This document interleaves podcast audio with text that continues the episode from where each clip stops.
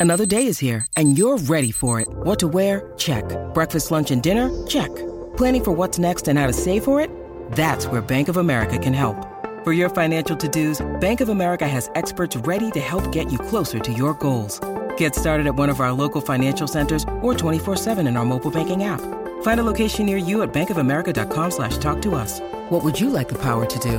Mobile banking requires downloading the app and is only available for select devices. Message and data rates may apply. Bank of America and a member FDIC. When you need mealtime inspiration, it's worth shopping Kroger, where you'll find over 30,000 mouthwatering choices that excite your inner foodie. And no matter what tasty choice you make, you'll enjoy our everyday low prices, plus extra ways to save, like digital coupons worth over $600 each week. You can also save up to $1 off per gallon at the pump with fuel points. More savings and more inspiring flavors make shopping Kroger worth it every time. Kroger, fresh for everyone. Fuel restrictions apply. Hey guys, Giants beat reporter Zach Rosenblatt here from NJ Advanced Media. And this is your latest update powered by the Talk is Cheap podcast. Dave Gettleman has been a general manager for eight NFL drafts between the Giants and Carolina Panthers, and he's made 55 picks in total, and yet he's never made a single trade back during the draft to acquire more picks. NFL Network's Daniel Jeremiah made a funny joke about Gettleman's trade history on Wednesday, saying, I think we'll see a right turn in a NASCAR race before we see Dave Gettleman trade back.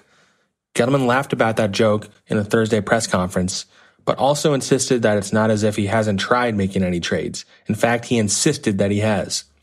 He said he's had agreements in the past with some teams that only fell apart at the last second after the player the other team wanted wasn't there anymore.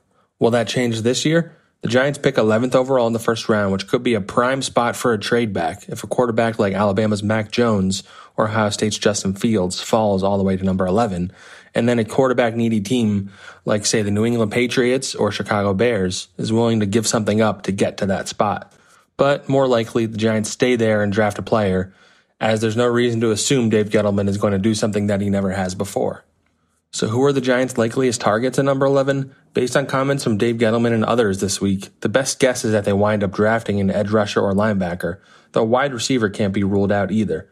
The top candidates would seem to be Alabama wide receivers DeVonta Smith or Jaylen Waddle, Penn State linebacker Micah Parsons, Miami edge rusher Jaelan Phillips, Georgia edge rusher Azeez Ojulari, or if he falls that far, Northwestern offensive lineman Rashawn Slater.